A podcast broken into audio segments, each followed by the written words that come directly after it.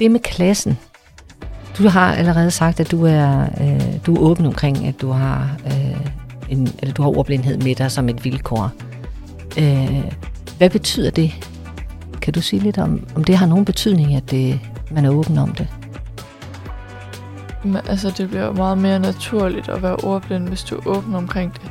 Hvis du ikke var åben om det, så skjulte du så meget af din personlighed, altså din skolepersonlighed, fordi at du ikke, altså sagde, øh, bare lige så I ved det, så er jeg ordblind, fordi at øh, jeg synes i hvert fald, det er angst at skrive i et dokument med øh, resten af klassen, hvis jeg ikke ved, hvad jeg skal skrive, og hvordan jeg skal stave det.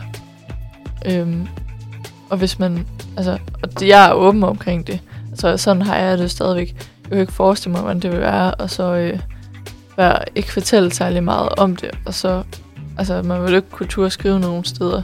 Jeg har virkelig skulle tilvende mig til, at jeg godt kan sige, øh, vil du lige hjælpe mig med at stave det her ord, men det er virkelig også en kamp, man skal over. Man skal lære sådan at acceptere, okay, det er sådan, det er.